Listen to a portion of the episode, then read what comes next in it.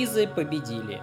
Не пролив ни капли крови, вполне на законных основаниях, после смерти Генриха II они занимают королевские покои в Лувре. Все просто. Мария Стюарт, жена нового короля Франции, а поскольку в ее жилах течет кровь лотарингского дома, Гизы теперь родственники нового короля. Монмаранси опоздал. Он прибыл в Лувр на день позже Гизов. Маленький король, заранее подготовленный дядюшками, в сбивчивой речи отклонил предложение Монмаранси служить престолу. Монмаранси ничего не оставалось, как сдать новому канцлеру печать и отправиться к королеве-матери, чтобы засвидетельствовать свое почтение и попрощаться. Оставшись наедине с Екатериной, Конетабль предостерег ее от опасности, которую таит в себе близость с Гизами. Он убеждал Екатерину, что кровожадный герцог и его братец-кардинал не остановятся ни перед чем, чтобы добиться власти. Они неминуемо отстранят Екатерину от ее сына, а впоследствии сделают все, чтобы Франциск всецело попал под их волю, либо просто убьют мальчишку. Екатерина и сама понимала положение, в котором она оказалась.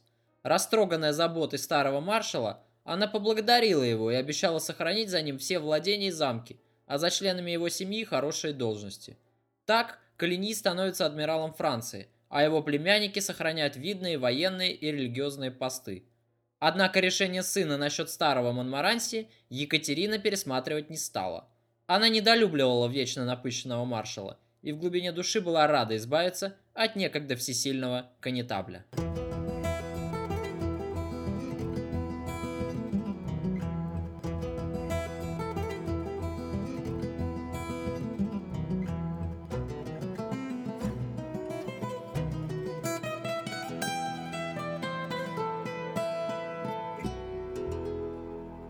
Диана де Пуатье, как когда-то и ее предшественница, также была выставлена за дверь.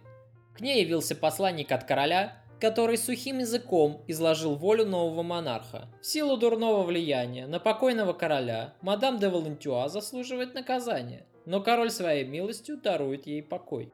Услышав эти слова, Диана внешне ничем не выдала свои чувства, однако внутри у нее все похолодело. Было ясно, что за этим сухим посланием короля тенью стоит Екатерина. Королева недвусмысленно давала понять, что благородно не желает мести. Однако судьба Дианы висит на волоске, и ей следует быть до конца своих дней тише воды, ниже травы. Опасаясь за свою жизнь, Диана решила не дожидаться конфискации и проявила инициативу, вернув все подаренные Генрихом драгоценности, по-деловому сопроводив имущество инвентарной описью. Она также решилась отправить Екатерине письмо, составленное в дружеском тоне, в котором просила простить ее за все причиненные Екатерине страдания и не держать на нее зла. В отличие от госпожи де Этамп, Диане повезло гораздо больше. Большая часть нажитого ею состояния осталась при ней. Ее безбедная старость в роскошном имении была обеспечена. Неплохая пенсия для той, кто был врагом королевы всю свою жизнь. Уединившись в одном из своих поместий, очаровательном замке Анне, Диана полностью посвятила себя управлению своими владениями, а также занялась строительством капелл, больниц и устройством благотворительных приютов. Тогда же она занялась постройкой своей собственной надгробной часовни и составлением завещания. И этот необычайно длинный документ является еще одним доказательством практичности и скрупулезности мадам де Валентинуа. Сколько богатства, сколько владений, сколько замков она оставляла своим потомкам. Ее деловитость, ум и красота позволили ей скопить состояние в 20 раз превышающее богатство всех предков ее отца и мужа за многие века. Значительные суммы денег выделялись на приданное бедным женщинам Анне и на проведение многочисленных мес в церкви раскаявшихся дев, по окончании которых должны были звучать слова – Молитесь за Диану де Пуатье. Несмотря на свои 60 лет, бывшая фаворитка все еще скакала верхом на лошади и обливалась прохладной водой. Казалось, вошедшая в поговорку здоровье Дианы обещала ей многие лета. Но несмотря на это, летом 1565 года Диана падает с лошади и ломает ногу. До следующего лета она не доживает, покинув этот мир в 66 лет.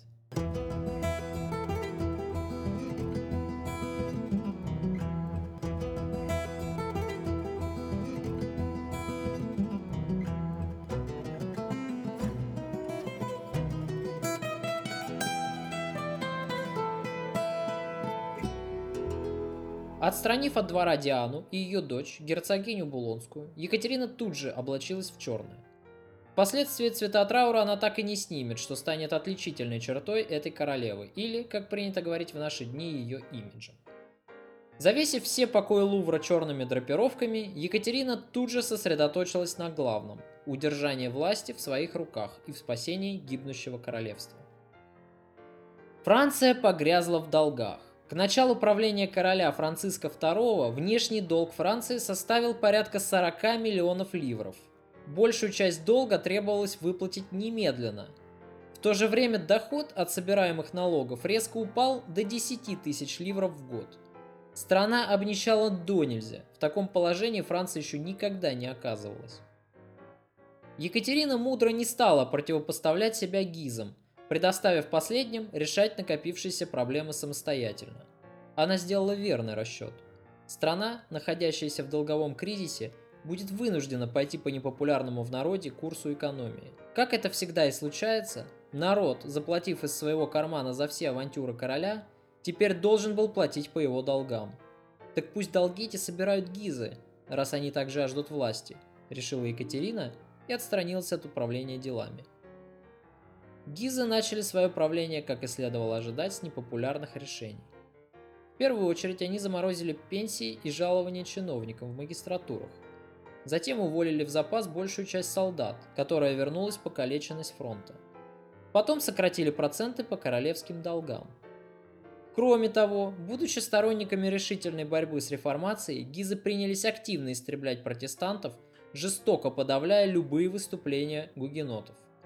Не мудрено, что они нажили себе колоссальное количество врагов, а озлобленный до крайности народ ничего не стоило подбить на восстание. Между тем, здоровье Франциска становилось все хуже. От рождения слабый мальчик часто болел, а его физическая неполноценность была очевидна окружающим придворным. Ходили слухи, что яички у короля так и не опустились, что ставило под сомнение его детородные функции. В конце концов, шептались в народе, такой король не может достойно править страной. И это было абсолютно верным утверждением, поскольку король действительно тяготился своих функций, охотно перекладывая все заботы на плечи своих дядюшек. К осени 1559 года кожа у Франциска покрылась фурункулами. А осознавая свою слабость и уродство, Франциск все чаще впадал в приступы бешенства, когда что-то было не по нем. К началу следующего года до гизов дошли слухи о заговоре против них. Нараставшее число недовольных положением государственных дел протестантов обратилось к Луи Канде с предложением возглавить заговор. Поскольку Луи Канде принадлежал к знатному роду бурбонов, самому старшему роду после Валуа в королевстве, предложение взять в свои руки власть было более чем оправданным. Целью заговорщиков были именно гизы, осевшие в Лувре.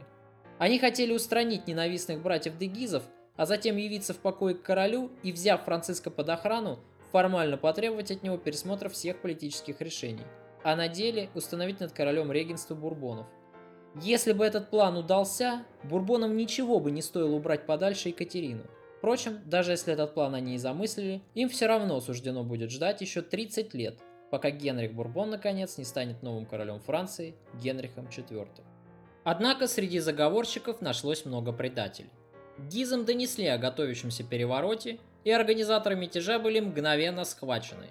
Несостоявшийся заговор вошел в историю как амбуазский заговор против гизов. Название это, вероятно, произошло от того, что группу заговорщиков поймали в лесу, близ Амбуаза. Казнь была назначена на старинном дворе Амбуазского замка. Трибуны заполнили высокопоставленные придворные.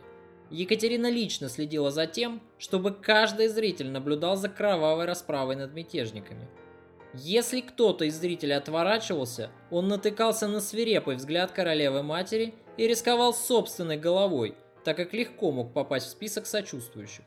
Тем самым Екатерина давала понять, любая попытка насилия в отношении нее или ее детей будет пресекаться самым жесточайшим образом. Однако казнь возымела обратный эффект. Ненависть к гизам в народе усилилась, а число протестантов стало неуклонно расти. Гугенотам теперь стало быть очень модно, потому что отныне гугенот – это еще и оппозиционер, а правящий режим был в народе ненавистен. Тем временем в Англии Елизавета, взошедшая на престол, активно принялась вооружать французских протестантов. На это у нее были свои причины. Английская королева была в бешенстве, когда ей донесли, что Мария Стюарт, жена нынешнего короля Франции, метит еще и на ее трон. Сама Екатерина, как впоследствии покажет история, не была сторонницей репрессивных мер, и это надо очень хорошо понимать.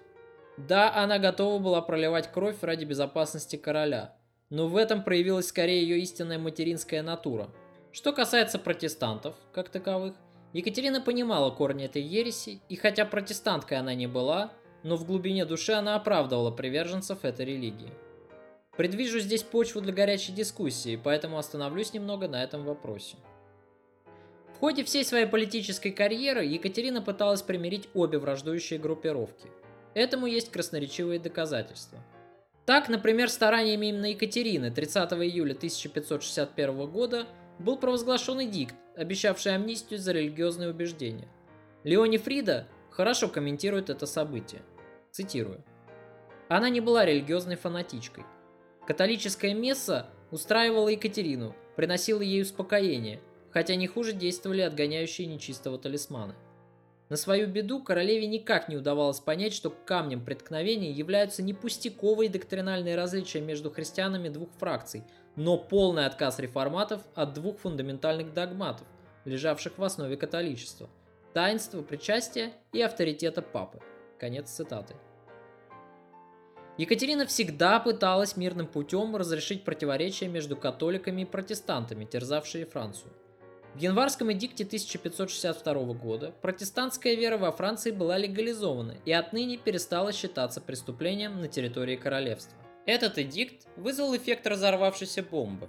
Католики по всей стране были возмущены, они поносили имя Екатерины, называя королеву шлюхой и ведьмой, а папский нунций при дворе выразил крайнее обеспокойство положением таких вещей.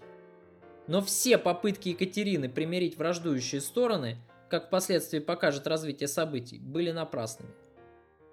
Дело в том, что католики не хотели уступать ни пяди протестантам, считая их еретиками и порождением сатаны, ибо те покушались на священное, на власть Папы Римского. Что до гугенотов, то и те были вечно недовольны, требуя для себя больше прав и свобод. Екатерина поистине оказалась перед Гордеевым узлом, расплести который была не в силах. Здесь со мной в горячий спор вступает знаменитый российский историк Петр Петрович Каратыгин, известный образованному читателю под псевдонимом Кондратий Биркин. Про таких людей, как ваш покорный подкастер, Кондратий Биркин едко напишет в своей книге. Цитирую. С точки зрения людей, для которых плахи, виселицы и расстреливание – верные средства умиротворения, которые, например, в парижской бойне 2 декабря 1851 года видят геройский подвиг и гениальность, с точки зрения подобных господ, Екатерина Медичи – великая женщина. Спорить с ними было бы пустой тратой времени. Таков был век, говорят другие снисходительные судьи в оправдании Екатерины. Но и это оправдание нелепо, и оно не лучше предыдущего. Конец цитаты. Анара Бальзак устами самой Екатерины пишет, цитирую, «Я могла совершать ошибки, я ведь все-таки женщина. Но почему же тогда не нашлось ни одного мужчины, который умел бы стать выше своего века? Вы забываете, что политическая свобода, что спокойствие страны, что даже наука – это дары, за которые судьба неминуемо заставляет нас расплачиваться кровью. Конец цитаты. Что тут можно сказать? Обе стороны по-своему правы. Но тут важно понимать один нюанс, упустив который мы никогда не поймем мотивов Екатерины. Кровавая резня Варфоломеевской ночи, авторство которой предписывают именно ей, на деле была неизбежна. Как мы убедимся позже, на этой резне настаивали именно гизы, фанатичный высокомерный род французских католиков. Надо еще доказать, что Екатерина с легкостью и радостью приняла их предложение.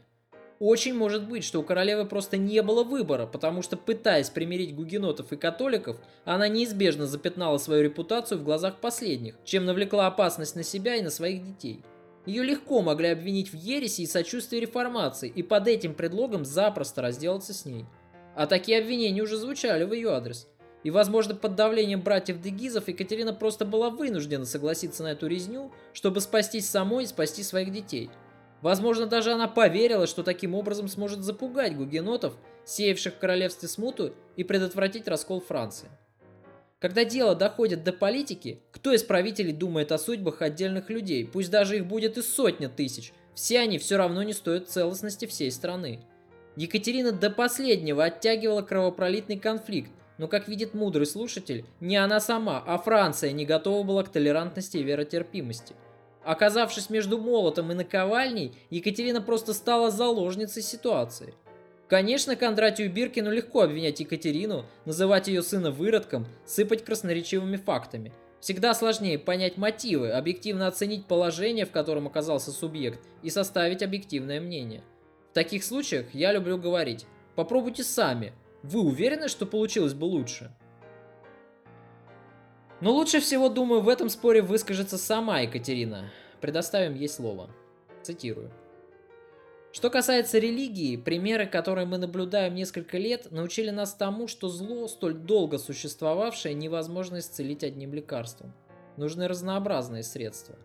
Уже 20 или 30 лет мы пытаемся вырвать заразу с корнем – но понимаем, что насилие только помогает ей расти и множиться, так как из-за суровых наказаний, распространенных в нашем королевстве, бесчисленное множество бедняков укрепляются в этой вере, ибо доказано, что лишения лишь закаляют их. Конец цитаты. И только Екатерина закончила писать эти строки в письме к Филиппу, испанскому королю, который обвинял ее в сочувствии к еретикам, как на юге Франции вспыхивает восстание – Антуан Бурбон, собравшись в Нераке со своими сторонниками и заручившись осторожной поддержкой Монмаранси, призвал гугенотов к решительным действиям против Парижа. В конце осени 1560 года войска гугенотов атаковали главные города на юге и юго-западе Франции. Екатерина была в ужасе. То, чего она все это время боялась и пыталась предотвратить, началось. Проведя бессонную ночь и ломая голову над тем, что предпринять, она все-таки находит решение. Отчаянный шаг, который принес таки свои плоды. В спешном порядке ко двору мятежного Бурбона отправляется гонец с секретными предписаниями от Екатерины. Прибыв в Нерак, он призывает Канде Бурбона явиться ко двору Франциска, чтобы объясниться в своих действиях. Далее, гонец, как бы между прочим, упоминает о том, что о готовящейся измене Екатерине стало известно со слов Монмаранси. Блестящая интрига. Древнеримский принцип «разделяй и властвуй» сработал, как всегда, безотказно. Посеяв недоверие между обоими группировками заговора, Екатерина добивается того, что Канде Бурбон прибывает в Орлеан. Его тут же арестовывают по обвинению в государственной измене, но обвинить принца по крови может только совет знати, как того требовали старинные феодальные обычаи Франции. Впрочем, целью Екатерины не было умершление Бурбона. Хитрый политик и дальновидный стратег Екатерина прекрасно осознавала, смерть Бурбона вызовет лишь еще большее волнение. 13 ноября 1560 года открылось заседание суда, перед которым предстал Канде Бурбон. 26-летнего принца приговаривают к смертной казни. Действуя согласно инструкциям Екатерины Медичи, двое ее представителей в составе суда отказываются подписать приговор, чтобы затянуть формальностями его исполнения – Хитрый план Екатерины вновь сработал безотказно. Напуганный неизбежной смертью своего брата, да еще и серьезными обвинениями в свой адрес, второй из бурбонов, Антуан, вызванный Екатериной, в присутствии Гизов подписывает заранее составленный Екатериной документ, который гарантирует ему и его брату прощение. Что это за документ? Антуан де Бурбон подписал отказ от своих прав на регенство при малолетнем короле – Дело в том, что Екатерина, наблюдая за ухудшающимся состоянием здоровья юного короля Франциска, приходит к неутешительному выводу. Юноше остается жить считанные дни. Она прекрасно понимает, что в случае смерти короля генеральные штаты, которые изберутся, чтобы решить вопрос о регенстве, не одобрят кандидатуру королевы-матери. Безродная итальянка у престола, заправляющая королевством, мало кому из высшей французской знати придется по душе. Первый претендент, популярный в народе Антуан де Бурбон. Вот тут-то Екатерина и поставит всех перед фактом. Екатерина еще раз доказала мудрость и свою дальновидность. Действительно, спустя несколько недель, 5 декабря, король Франциск II умирает. Так Екатерина становится при своем следующем сыне, Карле, королевой регеншей. Известен случай, когда после смерти Франциска Екатерина является в покое Марии Стюарт и приказывает девушке вернуть все драгоценности, подаренные ей мужем. Забрав ларец с жемчугами и изумрудами, Екатерина оставляет наедине рыдающую невестку. На собравшемся после смерти короля совете Екатерина достает свой секретный козырь – письмо Бурбона.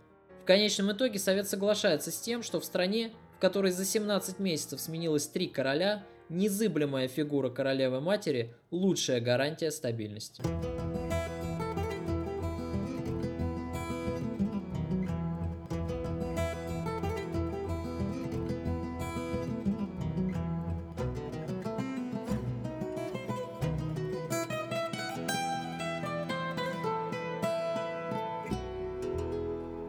начале 1562 года герцог Дегис отдыхает в семейных владениях в Шампане. Проезжая воскресным утром с вооруженным эскортом по улицам маленького городка Васи, он услышал пение, доносящееся из амбара вблизи городской стены. Герцог спросил у одного из сопровождавших его аркебузиров, не ослышался ли он, и не протестантские ли молитвы доносятся до его слуха. Люди из окружения герцога подтвердили догадку, и Франсуа де Гис пришел в бешенство – Дело в том, что согласно Сен-Жерменскому эдикту, принятому во Франции 30 июля 1561 года стараниями самой Екатерины Медичи, протестантам разрешалось проводить свои мессы с оговоркой, что они должны совершаться за пределами городских стен. Нарушение было налицо. Войска Франсуа де Гиза ворвались в сарай, где происходило богослужение, и принялись оскорблять верующих. Гугеноты оказали решительный отпор, и тогда аркебузиры герцога открыли стрельбу по толпе.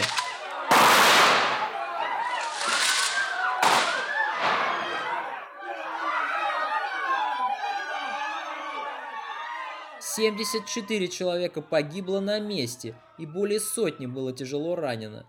Эта кровавая резня получила впоследствии имя «Резня в Васи» и стала толчком, к началу широкомасштабной гражданской войны, захлестнувшей всю Францию. Весть о кровопролитии, учиненном людьми гизов, мгновенно разнеслась по всей стране. Протестанты были возмущены случившимся. Отбывшему в Париж отряду Гиза чудом удалось миновать вооруженные группировки гугенотов, высланные для расправы с герцогом. В Париж Франсуа въехал как герой, под дружное ликование толпы. Известно, что Прево купеческой гильдии, восхищенный подвигом герцога, предложил гизам сотрудничество в истреблении людей по всей стране, верующих немного не так, как католики.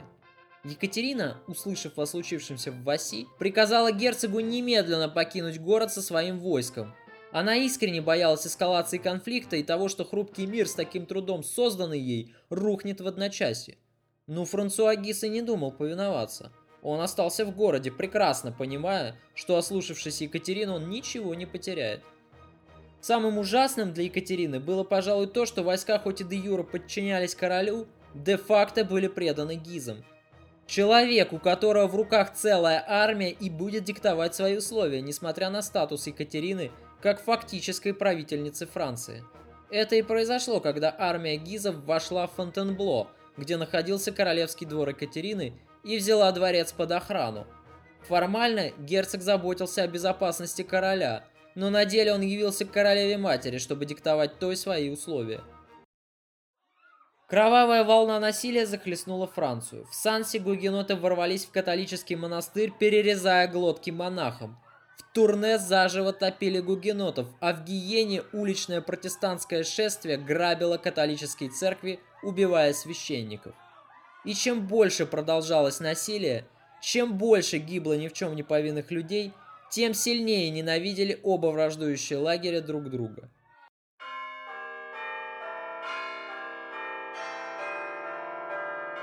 Делегаты от Канде Бурбона прибыли в Англию ко двору королевы Елизаветы. Там был подписан Хэмптон-Корский договор, согласно условиям которого в обмен на Гавр англичане соглашались помогать гугенотам в борьбе с правительственными войсками. Если Англия вступилась за мятежников, то Испания, Флоренция и Рим выступили на стороне короны, выслав на подавление восстания деньги и сопроводив свою помощь посланиями, полными радости, что Франция наконец-таки образумилась и взялась за богоугодное дело по истреблению сотен тысяч людей. Что оставалось делать Екатерине в этой ситуации? Почему-то в работах всезнающего Петра Петровича Каратыгина, так едко критикующего королеву-отравительницу, ни слова не сказано о том тяжелом положении, в котором очутилась Екатерина, вынужденная примкнуть к одному из враждующих лагерей. Почему-то ни словом не упоминает этот писатель и о поездке Екатерины в Тури на переговоры к Канде де Бурбону, возглавлявшему войска гугенотов. Это была отчаянная попытка уговорить бурбонов не ввязываться в гражданскую войну – Екатерина немало рисковала, отправляясь к мятежникам, ведь ее запросто могли захватить в качестве заложницы. Конечно, проще всего обвинять и критиковать, что Каратыгин и ему подобные историки активно и делают в своих книгах, посвященных Екатерине Медичи. В ходе кровопролитных гражданских войн погибает Антуан Бурбон, брат Канде Бурбона. Раненый из аркебузы в плечо, он исповедуется то католическому, то протестантскому священнику, проявляя и на смертном одре такую же нерешительность, как и в жизни. Его сын Генрих автоматически становится наследным принцем Франции, если никто из детей Екатерины по мужской линии не даст потомства. Карл IX, следующий после Франциска король, был также слаб здоровьем, как и его покойный брат. Следом за ним шел Эдуард Александр, впоследствии известный как Генрих III, так хорошо описанный в романах Дюма. Этот будущий король не воспринимал женщин, отдавая предпочтение симпатичным юношам. Изысканный вкус Эдуарда, не свойственный представителям рода Валуа, проявился еще в детстве. Задумчивый мальчик любил подолгу проводить время за чтением книг, тяготился праздных увеселений охоты и очень полюбил роскошные пышные наряды и хорошие духи. Впоследствии он будет тратить огромное состояние из государственной казны на своих молодых фаворитов, худощавых и утонченных юношей, формально исполнявших при его особе роль телохранителей. Будущее царствование Генриха Бурбона, известного впоследствии как Генрих IV, уже в те годы для многих было вполне очевидным. Впрочем, вернемся к религиозному конфликту во Франции. Он унес жизнь еще одного высокопоставленного дворянина, который и развязал этот конфликт. Франсуа де Гиза. Февральским вечером, когда герцог осматривал диспозиции своих войск под Орлеаном, один из его пажей, тайный шпион гугенотов, получив приказ от адмирала Калини, выстрелил в спину своего господина из аркебузы. Герцог де Гиз, раненый, упал с лошади на спину и мгновенно скончался. Известие о смерти Франсуа должно быть вызвали в Екатерине двоякие чувства. С одной стороны, избавившись от человека, столь долго давлевшего над ней – Екатерина не могла не вздохнуть с облегчением. Но с другой стороны, она прекрасно понимала, что Франция потеряла толкового министра и патриота, несмотря на всю необузданность характера герцога. Екатерине ничего не оставалось, как осудить убийцу герцога и четвертовать его при большом скоплении народа. Даже если она и симпатизировала юноше, убившего герцога, она не могла проявить сочувствие. Франсуа де Гиз посмертно стал героем католической Франции. Так, Смерть человека, который развязал во Франции кровавый конфликт, этот же конфликт и завершила. Со смертью Франсуа де Гиза первая религиозная война во Франции была окончена. Но завершилась она отнюдь не по причине смерти этого человека, а как бы то ни было странно, благодаря англичанам.